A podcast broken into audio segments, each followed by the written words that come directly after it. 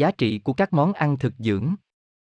Một, những thực đơn từ cuốn sách, hãy ăn tôi ngay khi bạn yêu công việc bệt nút hơn.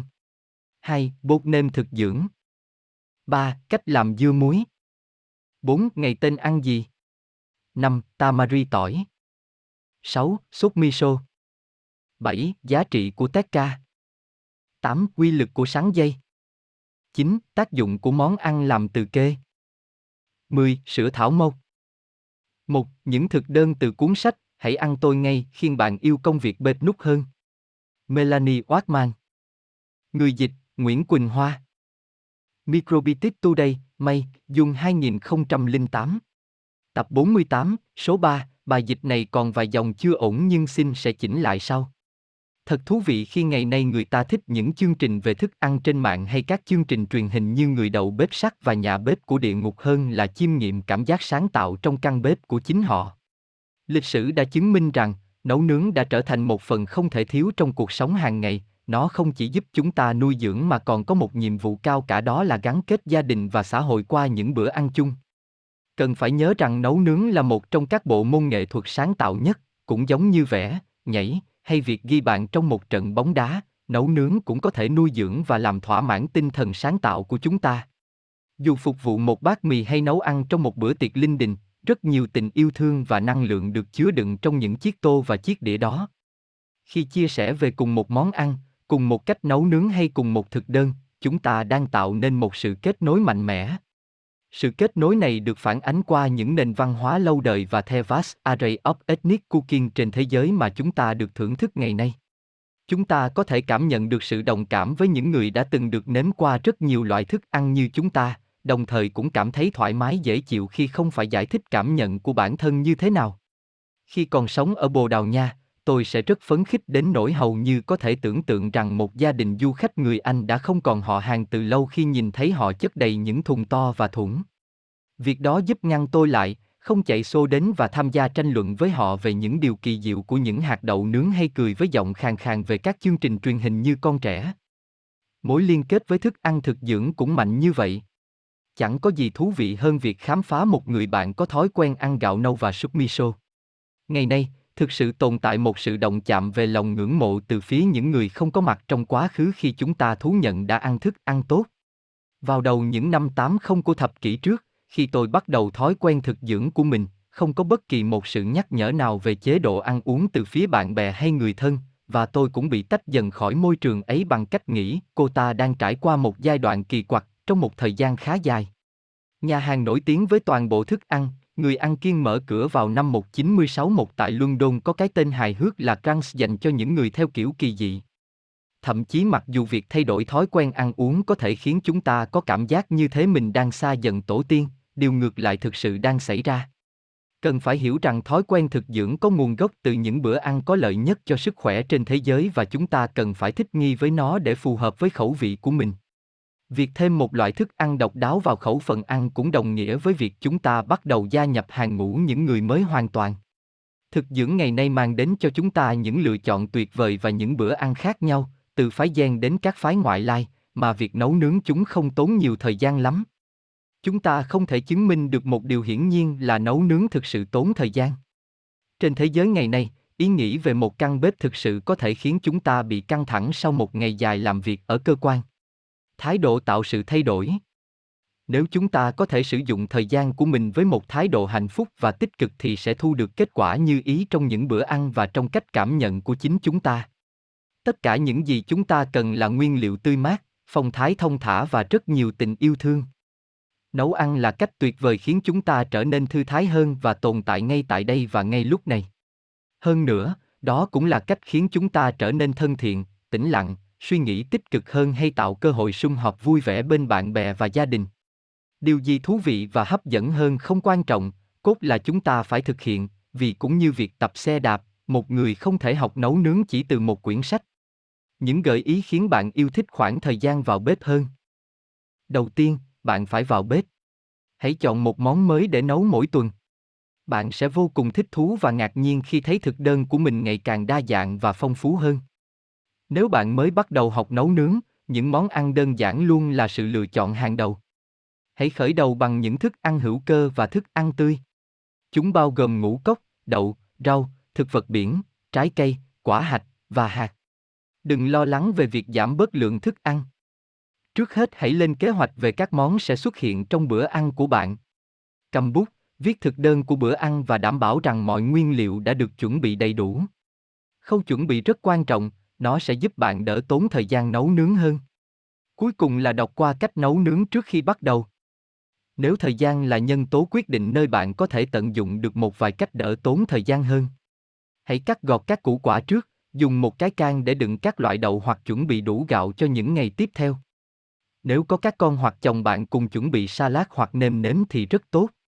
Bảo quản thức ăn để có thể sử dụng trong một lượng nhỏ, hạt đậu nướng, mì ý, ngũ cốc xay, nori nướng, chai đựng các loại hạt đậu, hạt bơ, mứt đường, miso ramen, súp miso ăn liền, ngũ cốc đóng hộp, bột nhào chua, bột yến mạch và bán gạo.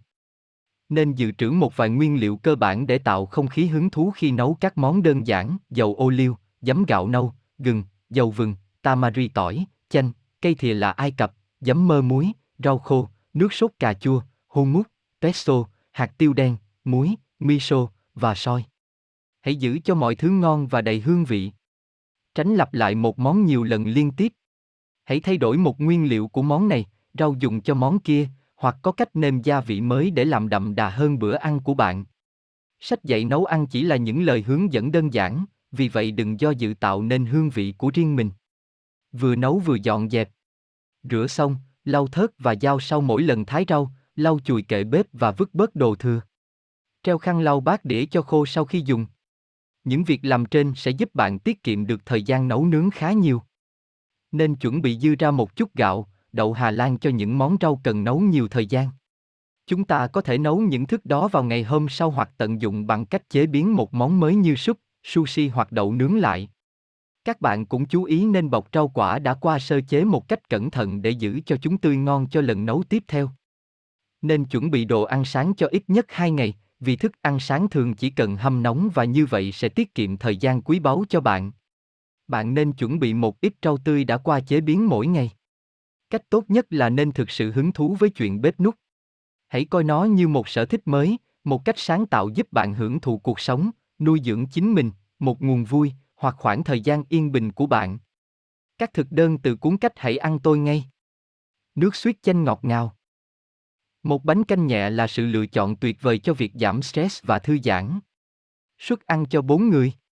Thời gian chuẩn bị 10 phút. 4 cốc nước. Combo rửa sạch, cắt thành lát 1 cm. Một cái nấm si tai rửa sạch, để khô. Muối. 2, 3 thìa soi u. Ithimirin. thì mirin.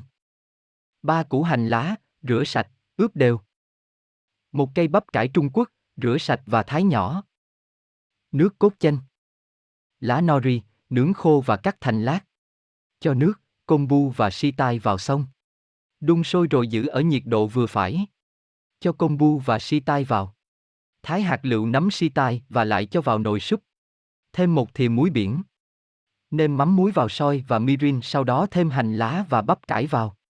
Nấu ở nhiệt độ nhỏ trong khoảng 3 phút. Trang trí thêm món ăn bằng nước cốt chanh và các lát nori nướng. Cơm Bồ Đào Nha Ở Bồ Đào Nha, cơm là một trong các loại ngũ cốc chính. Người Bồ Đào Nha thường nấu cơm với nước sốt cá hoặc đậu Hà Lan. Món ăn này rất dễ ăn và bổ dưỡng. Nó vừa giúp tăng cường năng lượng, đồng thời rất bổ dưỡng và ngon miệng. Suất ăn cho hai người. Thời gian chuẩn bị, 45 phút nếu bạn nấu bằng gạo strat. Nếu bạn dùng cơm đã nấu qua thì chỉ mất khoảng 15 phút. Một cốc gạo nâu đã vò sạch. Một tờ giấy hồng. Một cốc rưỡi nước sạc. Một thì muối. Một thì dầu ô liu. Một nhánh tỏi thái hạt lựu, không bắt buộc. Hành, thái hạt lựu. Một củ cà rốt, rửa sạch và sát nhỏ. Một quả bắp cải, thái miếng nhỏ. Hai cốc hạt điều, chiếc pepia, hoặc đậu Hà Lan. M cốc nước sạch. Cốc đậu tươi hoặc đông lạnh cành cilantro để trang trí thêm. Cho gạo, giấy hồng và nước vào xong. Đun sôi ở lửa nhỏ, sau đó thêm một thìa muối. Đến khi nước sôi lăn tăng thì đậy vung khoảng 30 phút. Trong khi đó đun nóng chảo lớn trong vài giây, cho dầu ô liu vào. Thêm tỏi và hành, áp chảo trong một phút. Thêm cà rốt và tiếp tục áp chảo trong một phút. Lặp lại công đoạn này với bắp cải. Thêm hạt điều và phần muối còn lại. Trộn kỹ hỗn hợp này với rau. Thêm cốc nước. Cho cơm đã nấu chín lên trên rau. Nấu ở nhiệt độ thấp, đậy vung để trong 15 phút. Thêm đậu vào. Trộn lẫn cơm và rau cùng nhau và ăn ngay trên chảo. Trang trí bằng các cành cilantro. Cần lưu ý thêm, gạo và đậu Hà Lan còn dư lại từ lần nấu trước có thể sử dụng trong công thức chế biến món ăn này. Rất đơn giản, bạn chỉ cần thêm cơm đã nấu chín sau khi rau đã được áp chảo và tiếp tục như đã trình bày ở trên. Hoặc bạn có thể dùng đậu Hà Lan thay cho hạt điều. Đậu phụ trộn rau củ. Món ăn nhẹ này rất thích hợp dùng trong một ngày mùa xuân, nó giúp bạn cảm thấy tích cực và tràn đầy năng lượng. Hai thìa soi. Miếng đậu phụ, thái thành những miếng vuông nhỏ. Một thì dầu vừng. Hai cây bắp cải Trung Quốc. Muối. Một phần ba cốc đậu trắng, rửa sạch và thái đều ở gốc. Một cốc mầm đậu Hà Lan. Hai, ba thìa nước. Tưới một thìa soi lên trên miếng đậu phụ và trộn nhẹ. Hâm nóng chảo ở nhiệt độ vừa phải sau đó cho dầu vừng vào. Tăng nhiệt độ, cho bắp cải Trung Quốc và một thìa muối. Áp chảo ở nhiệt độ cao trong khoảng 2 phút. Thêm đậu trắng vào và tiếp tục áp chảo thêm 2 phút nữa. Sau đó thêm mầm đậu Hà Lan rồi trộn đều. Thêm đậu phụ, phần còn lại của soi, nước rồi đậy vung lại. Nấu trong vòng 2 phút. Bỏ nắp ra và trộn đều. Ăn khi nóng. Nem cuốn táo cải xong. Đây là một phương pháp đơn giản để trang trí món rau vừa nhẹ nhàng lại tao nhã. Món ăn này rất dễ gói và có thể ăn bằng tay, vì vậy rất thích hợp cho thực đơn trong chuyến du lịch của bạn. Đi máy bay có thể khiến bạn mất nước. Một ít nem cuốn xanh sẽ giúp bạn cảm thấy sảng khoái trong suốt chuyến bay của mình. Suất ăn cho hai người. Thời gian chuẩn bị 10 phút. Hai cốc nước sạch. Một bó cải xong. Trái táo Granny Smith, thái nhỏ. Cà rốt dùng để trang trí. Đun nước sôi. Thêm cải xong vào chần trong 10 giây. Vớt ra và để cành cải xong dọc một tấm sushi trên đĩa. Thêm một lát táo thái mỏng dọc cành cải. Cuộn sushi. Nhẹ nhàng vắt nước thừa. Mở tấm sushi và cắt cải xong thành những miếng tròn nhỏ. Dựng đứng miếng nem để có thể nhìn thấy táo và trang trí phần trên bằng cà rốt. Melanie Watman đã làm việc với những vị khách hàng và sinh viên trên khắp thế giới trong nhiều năm, trong đó có Boy George. Cô là chuyên gia về phong thủy, nấu ăn thực dưỡng, huấn luyện viên, là tác giả các tác phẩm về thực dưỡng và massage. Các tác phẩm của cô bao gồm một series 12 Uzbek Macrobito Cooklet được bày bán trên toàn thế giới. Melanie hiện nay đang duy trì một phương thức thực hành sức khỏe năng động ở hạt Chester, Pennsylvania. Cuốn sách mới nhất của cô, Hãy ăn tôi ngay, đã có mặt trên thị trường. Ngọc Trâm Bột nêm thực dưỡng Làm từ rong biển phổ tai và nấm đông cô, sản phẩm ngon ngọt tự nhiên không hóa chất và quân bình âm dương. Hàng từ Nhật Bản, dùng cho những người kén ăn. Hiện có bán tại các địa chỉ thực dưỡng tin cậy của bạn. Dùng loại bột này trộn với muối hầm, đặt tên là bột canh thực dưỡng. Các bạn hoan hỷ vui mừng có thứ thay thế món bột canh Hải Châu có mì chính trên thị trường, dùng thuận tiện cho nhà bếp. Nếu việc mua bán khó khăn, cách làm như sau. Bạn có sẵn loại gia vị này trong nhà, bạn trộn với muối hầm như sau, tìm một cái túi ni lông to rồi bỏ vào, bịt miệng túng phía trên hay dùng tay cầm túng lại rồi bạn nhào hai thứ vào nhau cho đều, trộn như vậy không bị văng ra ngoài và rất đều, tôi học được điều này từ vợ chồng Hà. Ngọc Trâm. Cách làm dưa muôi. Nguyên liệu. Cách thứ nhất. Cải thảo. Hành tây, có thể không dùng. Cà rốt. Vài sợi gừng thái chỉ. Giấm mơ muối, hoặc quả mơ muối. Cám gạo rang. Muối hầm. Thái nguyên liệu tùy thích, rồi trộn phụ liệu để dưa nhanh chua, kịp ăn ngày hôm sau. Làm trưa nay, trưa mai ăn là vừa, trời lạnh thì làm lâu hơn vài giờ. Đặc biệt không cho tí nước nào, dưa muối như thế này ngon hơn kim chi Hàn Quốc, khi rắc thêm các nguyên liệu, muối, giấm mơ muối và cám, nó tự tiết nước ra. Nước dưa có thể dùng xào nấu canh, vì nó rất là ngon và bổ dưỡng. Tự nó tiết ra nước làm ngập chính nó. Tốt hơn thế này là bạn kiếm một cái túi ni lon loại tốt nhựa trong vắt và dai không chảy nước và đổ đầy nước làm vật đè lên dưa. Nguyên liệu muối dưa, Tùy theo từng địa phương có những thứ gì có thể dùng để muối, có người dùng củ cải, su hào, ngày ở miếng tôi còn muối cả cải ngọt, hoa lơ, ớt hành, tỏi. Cách nhanh nhất là trộn cám và muối thật đều rồi rắc theo từng lớp, rồi tìm cái gì nặng gấp đôi nguyên liệu và đè lên trên cho tiết ra nước của nó, nếu cần thì hãy bỏ thêm nước đun sôi, còn không để nó tự động tiết ra nước thì ngon hơn. Muốn ăn nhanh thì cho thêm giấm mơ muối. Cách thứ hai. Nguyên liệu. Cải muối dưa. Hành tăm hoặc hành củ. Bột gạo lứt trang sẵn, hoặc bột sống thì phải nấu chín, bỏ vào một thìa hòa với nước sôi cho tan sánh. Muối hầm. Chút đường đen, hoặc đường hoa mai, có hoặc không cũng đều được. Có thể cho thêm gừng thái chỉ. Đây là cách làm kim chi kiểu Hàn Quốc, chúng ta có thể làm lấy ăn khỏi phải đi mua mất công tốn tiền. Nếu muốn ngon hơn, bạn có thể đun nước phổ tai trộn vào trước khi ăn. Nước phổ tai nhớ bào gừng bỏ vào cho khỏi tanh hôi. Món dưa chua kiểu này có thể xúc động tất cả mọi người. Bạn hãy làm món dưa này và đem làm quà tặng bạn hữu để họ khỏi cho rằng thực dưỡng là cái gì không thể nào nuốt nổi. Làm sao để món ăn thực dưỡng trở thành ngon nhất? Tôi nghĩ chuyện này nằm trong tầm tay của những người đầu bếp thông minh. Dưa muối cám muốn ngon thì phải có giấm mơ muối, mượn nồng độ chua của giấm mơ muối để kiềm hãm quá trình lên men chua của đường tự nhiên có trong các loại rau củ muối chung đó, như thế dưa mới giữ được vị ngọt ngào, cám rang có chút vị đắng ở trong, thêm vài sợi gừng hoặc vài lát ớt để lấy vị cay. Trên nguyên tắc này thì dùng giấm gạo hay giấm táo và muối hầm để muối dưa cũng được, nhưng sẽ không tốt bằng, vì axit citric trong giấm mơ giúp chuyển hóa khoáng trong cám gạo nên tổng lượng dưỡng chất cơ thể hấp thu được là tối đa. Còn các phối liệu cho vào với tỷ lệ nào là do khẩu vị của người ăn quyết định nữa nên chị cứ làm thử mỗi lần một lọ nhỏ thôi để tìm ra công thức tốt nhất. Lưu ý về lượng muối sử dụng vì giấm mơ muối đã rất mặn rồi.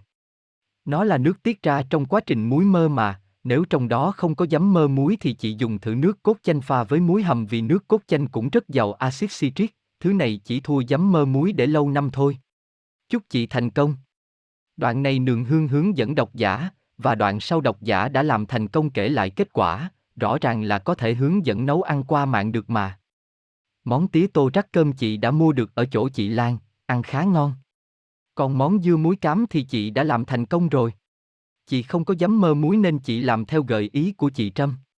Chị tán nạc của hai trái mơ muối, thêm cám gạo, bắp cải, củ cải, su su cắt mỏng và thêm một ít ớt, hành tây, rau răm nữa. Chị lấy một cái túi ni lông, loại để đựng thức ăn, đổ đầy nước, buộc lại và đè lên trên dưa. Hôm sau, dưa ra nước nhiều và hôm sau nữa thì ăn được. Khi đã chua, chị bỏ cả hũ dưa vào trong tủ lạnh. Mỗi bữa ăn một ít thôi. Nguyên liệu có phần lũng cũng vì có gì làm nấy. Món dưa ăn rất ngon, ngon hơn kim chi. Chị cũng không ngờ món su su có thể muối dưa mà ăn lại rất giòn ngon nữa. Cách dùng túi nước là rất hay và sáng kiến, sau khi dưa muối thành công đem bỏ tủ lạnh để dùng trong tuần, vài ngày ăn một lần. Mình vừa mách cho mẹ mình cách làm và cách ăn này, bà thấy hay hơn là cách đè lên một cái chai, để túi nước lên thì túi nước trở thành cái nắp lọ luôn và như thế bảo quản thực phẩm khỏi bụi hay bọ. Rất biết ơn. Nếu bạn muốn muối dưa bằng các nguyên liệu khác làm sao cho dễ chua ngon, bạn có thể bỏ vào chút đường đen. Phương pháp làm kim chi của người Hàn Quốc Nước dùng để muối dưa là nước gạo lứt trang lên, xay mịn, bỏ vào lọ dùng dần, lấy một thìa rồi hòa trong nước sôi. Cách khác, có thể dùng nước cháo gạo lứt, hay nước cơm lứt chắc ra chút để dùng muối dưa, hay là nước bột gạo sát trắng nấu chín, hay là nấu cháo gạo rồi lấy nước loãng của nó muối dưa. Đây là cách thức mà các bạn có thể linh hoạt sử dụng. Biết cách thức làm rồi các bạn có thể dùng 1001 cách để muối dưa ngon ngon, làm tăng sự ngon miệng và bổ sung vi sinh vật hữu ích cho đường ruột. Ngọc Trâm Ngày Tết ăn gì? Nhiều người thực dưỡng tới nhà tôi hỏi, ngày Tết ăn gì? Tôi có thể gợi ý vài món ăn sau đây. Một bánh chưng nhân hạt điều, nên trộn lẫn các loại gạo nếp lứt và gạo nếp sát trắng, không nên dùng 100% gạo nếp lứt, ví dụ, 50 nếp sát trắng, 50 nếp lứt hay ít nếp lứt hơn theo tỷ lệ 3, 1. 2. Chuẩn bị mì căng luộc sẵn, coi như miếng thịt luộc, dùng mì căng này làm thành nhiều món thay thế vị dai giòn và hình thức của thịt dễ dàng. 3. Chuẩn bị nồi lẩu. 4. Làm món tét ca ướt, hoặc khô, ăn dần trong mấy ngày Tết với bánh chưng. 5. Mì căng sống bọc ngưu bàn và cà rốt chiên lên rồi rim trong tamari và gừng. 6. Làm một hũ dưa muối cám. 7. Mì căng đã chế biến luộc như đã đưa tin, bạn có thể làm món thịt nướng bằng cách tẩm dầu phi tỏi tây, poiro. 8. Nem. 9. Mì căng thái chế biến sẵn thái miếng xào với dưa chua, tạo ra vị ngon đặc biệt. 10. Rau sống chấm nước sốt ngon lành, chế biến món nước sốt chua ngọt từ phổ tai, nấm đông cô.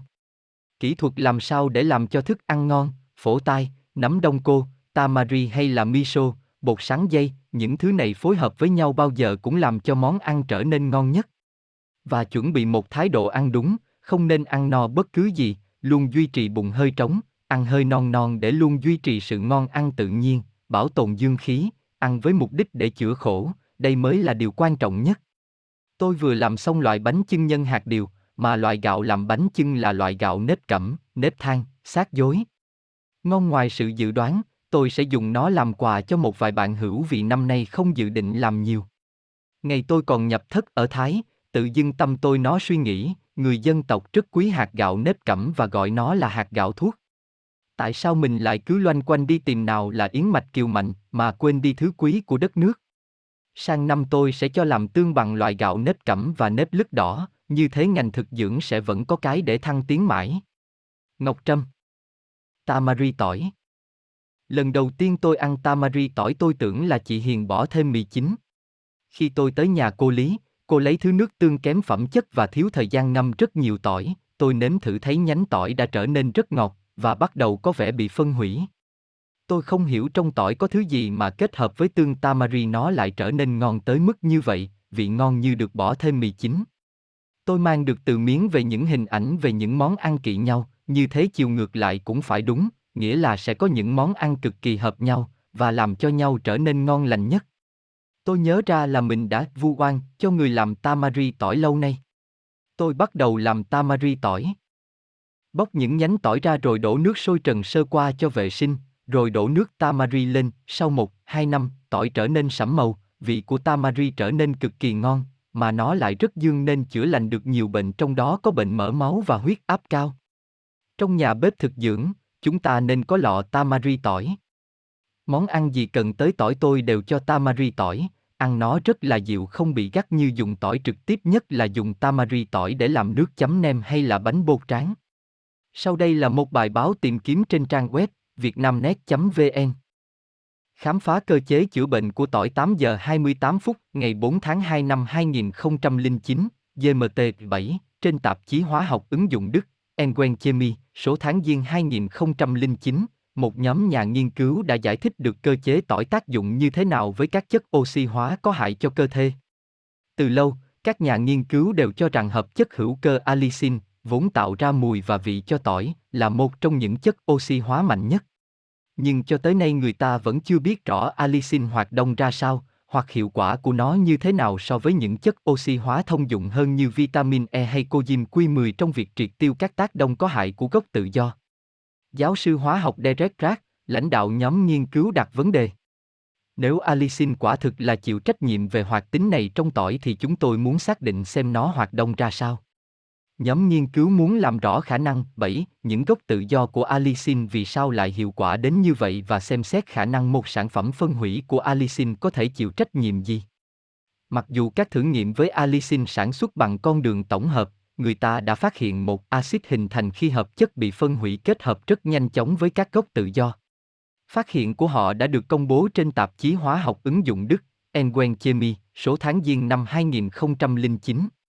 Các nhà nghiên cứu tin rằng có mối liên hệ giữa hoạt tính hóa học của axit sulfenic và tác dụng chữa bệnh của tỏi, trong khi đã bao đời này, tỏi được dùng như một vị thuốc đông y và nhiều chế phẩm chứa tỏi được bán trên thị trường, cho tới nay người ta vẫn chưa giải thích được tại sao tỏi lại có lợi ích lớn đến vậy, tiến sĩ Pratt nói. Tôi nghĩ rằng bước đầu tiên trong việc phát hiện cơ chế hóa học cơ bản mới giải thích được tác dụng chữa bệnh của tỏi. Cùng với hành, tỏi tây và hẹ, tỏi thuộc họ Aliaceae. Tất cả những cây thuộc họ này đều chứa một hợp chất hữu cơ tương tự như allicin, nhưng các chất đó không có tính chữa bệnh. Tiến sĩ Pratt và các đồng nghiệp cho rằng do tốc độ phân hủy của các chất tương tự như allicin thấp hơn nên hành, tỏi tây và hẹ có nồng độ axit sulfenic sẵn sàng oxy hóa với gốc tự do kém hơn nhiều. Chỉ riêng allicin là đặc biệt. Tuấn Hà, theo sĩ sẻn đã ly.com Ngọc Trâm Đây là toàn cảnh bức tranh do Minh, một thực khách thường xuyên của chúng tôi, bày vào bát của mình trước khi đưa vào miệng.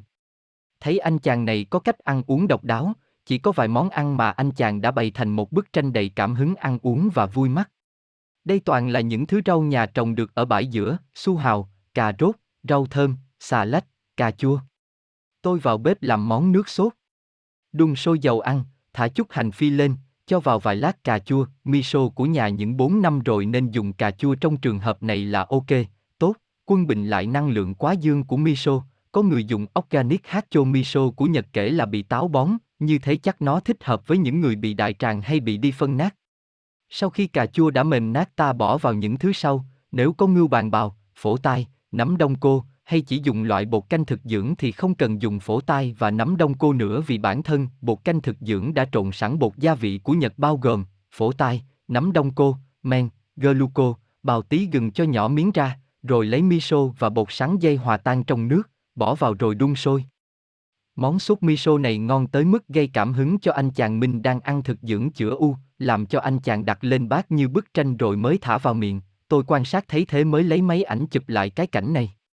Chúng ta cần có năng lực quan sát và nên có óc quan sát tốt, nhiều người không có khả năng này, nó chính là kết quả của thiền quán, luôn luôn quan sát trong và ngoài. Ăn gạo lứt làm cho óc quan sát của bạn tốt lên từng ngày do nhờ nhai nhai và nhai. Có thứ nước sốt này rồi, bạn có thể dùng nó với rất nhiều món ăn. Ngọc Trâm Giá trị của Tekka Chị Thiện đang tu ở Thái Lan, tu tập tinh tấn vui khỏe quá chưa muốn về, gọi điện thoại về cho Tâm nhờ nhắn tôi gửi cho chị một thực đơn, đi theo đường bưu điện bằng máy bay tới trường thiền cho chị như sau. 5 lọ Tekka 4 gói trà mu, mỗi gói gồm 8 gói nhỏ ở trong 10 quả chanh muôi Một hộp mơ Bây giờ chị Thiện khoái thực dưỡng còn hơn cả tôi nữa. Chị khoái nhất món Tekka, tôi ngâm ngưu bàn trồng ở bãi giữa sông Hồng từ 2004, bằng một loại tamari rất ngon đã để 3 năm, như thế là món Tekka này có chứa loại thực phẩm đã để 6,7 năm như vậy, miệng lưỡi con người quả là tin tường, ai ăn cũng khen, vì thế, cứ tiếp tục như vậy đi. Thúy thì tắm tắt khen ngon và sợ hết hàng, nên vội vàng mua luôn một lúc 10 lọ để dành, loại tét ca chế theo kiểu này có thể để cả năm và vẫn ok. Có cô ở tỉnh Đắk Lắk, con tôm khen ngon cũng mua một lúc 5 lọ để ăn dần, mà những 80.000 đồng một một lọ chứ có rẻ gì. Ngọc Anh, một người bạn thực dưỡng mới ở Mỹ về ăn tét ca khen quá trời và bảo mẹ em cũng thích luôn. Người ta ngồi thiền thì thấy giác ngộ giải thoát, sao mình ngồi thiền thì lại chỉ thấy món ăn, và món ăn rất ngon nảy ra trong đầu thế nhỉ? Làm món ăn mới nào cũng xúc động lòng người. À, hay tại mình cầu khẩn tiên sinh Osawa gia hộ cho mình làm thực dưỡng. À, mình cũng có cầu nguyện với Tam Bảo nữa. Từ nay trở đi mình khấn với cả tổ tiên, cả 18 đời vua hùng, và tổ tiên của loài người nữa, cầu mong các chư vị phù hộ cho con cháu gây dựng thành công pháp môn thiền ăn cho thế giới tới học tập, để con cháu mình khỏi phải nhọc công học tiếng Anh mà chạy sang nước ngoài. Để người nước ngoài học tiếng Việt mà tới giao lưu với linh hồn Việt Nam. Ngọc Trâm Quy lực của sáng dây Thông thường, cái gốc là nơi hội tụ năng lượng của toàn bộ cái cây. Đó là lý do vì sao mà các loại gốc, rễ, củ lại có một vị trí quan trọng trong các bữa ăn và các bài thuốc chữa bệnh. Các loại củ thông thường như củ nhân sâm, củ sen, củ cải, củ cải đỏ, cà rốt có sức mạnh làm gia tăng sức lực và chữa bệnh. Củ sáng dây được coi là một trong những loại củ lớn nhất, có giá trị chữa bệnh ở Trung Quốc và Nhật Bản, Việt Nam. Trung bình, một củ sáng dây nặng 200 gram ở phương Đông. Nó được dùng trong việc chữa trị các rối loạn tiêu hóa và đứng đầu trong các loại bột trị căn bệnh này. Củ sắn dây có vỏ sẫm, lá tua xanh và chiếm 700 triệu hecta ở Mỹ, mọc hoang từ tháng 3 đến tháng 10. Nó phát triển như một căn bệnh ung thư và lan tỏa khắp các bang ở Mỹ. Ở phương Đông, sắn dây được coi thuộc họ đậu, từ 2.000 năm trước đã có một vị trí quan trọng trong y học dưỡng sinh Trung Quốc, Nhật Bản. Sự đông đặc của bột sắn dây làm cho các phân tử bột sắn dây đi vào thành ruột và trung hòa axit ở đây, chống lại vi trùng, ngăn cản các bệnh tiêu chảy. Nó làm thuyên giảm ngay các chứng đau họng và đầy hơi trong ruột. Theo giáo sư Damandan, Viện trưởng Viện Nghiên cứu Y học cổ truyền bang Oregon, thì bột sắn dây chứa hàm lượng cao Plavoni, là một loại hoạt chất tăng cường sự hoạt động hệ tiêu hóa và tuần hoàn. Plavoni là một chất nổi tiếng chống lại oxy hóa cơ thể. Sắn dây có tác dụng ngăn chặn sự co rút của các tế bào ruột, do đó làm máu chảy tốt hơn và giảm chứng co ruột, xoắn ruột. Các nghiên cứu gần đây, tác dụng y học của sắn dây được nghiên cứu cẩn thận ở Trung Quốc từ những năm 70. Các kết quả công bố cho rằng sắn dây có tác dụng giảm huyết áp, giảm đau đầu, giảm các chứng đau nhức vai và cổ. Ở Trung Quốc, bột sắn dây chữa được các chứng bệnh điếc tai do sự suy giảm hệ tuần hoàn. Nó có tác dụng làm giảm cholesterol, các khối mỡ máu, máu đông và chống bệnh đau tim. Ngày nay, các nghiên cứu khoa học còn chỉ ra sắn dây có tác dụng giải rượu. Một nhà nghiên cứu y học Trung Quốc tên là Vĩnh Minh Cường phỏng vấn 300 người Trung Quốc dùng bột sắn dây đều cho thấy bột sắn dây có tác dụng giải say rượu, trung hòa các chất độc và giải nhiễm độc do rượu cho các cơ quan nội tạng mà không để lại hiệu ứng phụ nào cho cơ thể. Khi ông Vĩnh Minh Cường quay trở lại trường đại học Harvard, ông đã tổng kết các kinh nghiệm y học đó và kết luận rằng, củ sắn dây không biết vì lý do gì còn có tác dụng làm giảm ham muốn uống rượu ở người nghiện rượu và giảm sự tàn phá của rượu lên cơ thể con người. Các nghiên cứu về tác dụng của sắn dây sẽ còn tiếp tục ở cả Mỹ và ở châu Á, có lẽ khả năng quý giá của sắn dây còn vượt qua cả các tuyên bố nghiên cứu hiện có ở nước này. Các tài liệu đông y cổ của Trung Quốc đều cho rằng các loại thuốc có chứa sắn dây còn dùng để chữa cả bệnh hiểm nghèo. Dù vậy, sắn dây vẫn chưa được biết tới nhiều ở phương Tây cũng như ở Việt Nam. Người Việt Nam chỉ thường dùng nó như một thứ nước giải khát thông thường vào mùa hè và họ bỏ thêm hoa bưởi vào cho thơm mà không hiểu cho hoa bưởi là làm giảm dược tính của bột sắn dây một cách đáng kể. Cách chế biến bột sắn dây chưa theo đúng phương pháp dưỡng sinh âm dương, Osawa, cho nên công hiệu chưa cao trong cách làm mát và tăng năng lượng của cơ thể, cũng như chưa biết sử dụng hữu hiệu nó trong việc phòng và trị bệnh. Đông y có dùng nó với tên là các căn, thì cũng chỉ dùng như một trợ phương chứ không phải là vị chính trong hầu hết các toa thuốc thông thường. Nó chỉ được các nhà thực hành châm cứu phương Đông nhắc tới cùng với việc giới thiệu thuật châm cứu. Maxisi Majet, Giám đốc Viện Nghiên cứu Thảo Dược và Châm cứu Bắc California cũng đề cập tới vấn đề dùng trà sáng dây để bổ trợ trong thuật châm cứu. Tuy nhiên, hiệu quả không giống nhau ở mọi người và còn tùy thuộc vào từng loại bệnh. Thuốc sáng dây, thuốc sáng dây được điều chế dưới hai dạng, dạng bột và dạng khô nguyên bản. Bột sắn dây để điều trị chứng ăn khó tiêu, đau đầu, cảm lạnh. Cũng có thể ăn nhiều củ sắn dây luộc cũng có tác dụng tương tự, tuy nhiên nên mua sắn dây tươi về nhà luộc lấy mà ăn vì thứ luộc bán trong đã được tẩm ướp đường hóa học là thứ có hại cho cơ thể. Trà sắn dây có thể dùng khi đau đầu mãn tính, cứng vai, viêm ruột kết, viêm xoang, các bệnh hô hấp, say rượu, dị ứng ngứa, các loại mẫn ngứa dị ứng da, hen suyễn, viêm phổi và mụn nhọt, những thứ này có thể tự chế hay mua ở các cửa hàng thức ăn thực dưỡng tin cậy của bạn. Trong cuốn Tự bảo vệ sức khỏe, xuất bản năm 1973, Muramoto đề nghị uống trà bột sáng dây trong các trường hợp cảm lạnh, làm giảm các cơn đau nói chung, các chứng chuột rút, co cơ và tiêu chảy. Khi được pha chế với củ gừng và mơ muối để uống thì có càng hiệu nghiệm. Gừng giúp đỡ tiêu hóa và tuần hoàn trong khi mơ muối, làm theo công thức thực dưỡng, có tác dụng trung hòa các axit lactic và tống chúng ra khỏi cơ thể. Chè bột sắn cũng như các chế phẩm khác từ bột sắn như bột, trà, gốc thái phơi khô đều có thể tìm thấy trong các cửa hiệu cùng các dược phẩm khác như gừng, bột gạo rang, quế đặc biệt nước ta. Có một số người biết món chí mà phù, chè bột sắn dây với vừng đen, cách làm, xem hướng dẫn ở trang 221, 108 món ăn chay bổ dưỡng theo phương pháp Osawa, nhà xuất bản VHVT, 2003 là một thứ thức ăn bổ dưỡng đặc biệt cho phụ nữ và trẻ em nhất là những người có cảm giác háo trong cơ thể, chỉ cần dùng một lần là đã. Khác ngay. Bột sắn dây đun chín có tác dụng kỳ diệu như thần dược trong việc làm mát phía trong cơ thể một cách đắc lực và hữu hiệu nhất trong tất cả các phương cách đặc hiệu khác, không có một thứ trà hay thức ăn nào thanh nhiệt kỳ diệu bằng bột sắn dây chín. Nấu lên với vừng đen và chút đường mật, có tác dụng chữa những bệnh nóng âm ỉ trong xương và có tác dụng giải cảm giải mệt và tăng lực. Sau đây là một cách chế biến kem bột sắn dây. Nếu bạn có vấn đề tiêu hóa, bạn sẽ thấy hiệu nghiệm ngay nếu uống một giờ trước bữa ăn. Chú ý, lúc chế biến nấu nóng, sau đó để nguội vài phút rồi ăn, ăn nóng. Cách chế biến chè bột sắn. Cách 1, làm giống như loại chè đặc sánh. Nếu không muốn uống đặc thì chỉ cho một thìa bột sắn. 1,5 thìa cà phê bột sắn. Một cốc nước. Một quả mơ muối lâu năm theo phương pháp thực dưỡng. Một hoặc hai lát gừng. Một phần hai thì tương cổ truyền. Những thứ này bạn có thể tìm mua tại những cửa hàng thức ăn thực dưỡng tin cậy của bạn. Đun trong nồi đất, không phải nồi gan, nhôm, sắt, thép. Cho mơ muối vào đun và quấy đều cho đến khi sánh đặt lại. Chờ một, hai phút cho nguội sau đó bắt ra. Cho gừng vào, nếu muốn thì cho thêm tương, hay tamari hoặc miso. Bột sắn dây rất có tác dụng trong mọi kiểu chế biến. Bạn có thể tìm hiểu thêm về cách chế biến sắn dây trong các sách nấu ăn thực dưỡng, cách nấu ăn phòng chống ung thư, nhà xuất bản khoa học kỹ thuật, 2003, vì ở đây chỉ trình bày cách chế biến phổ thông nhất.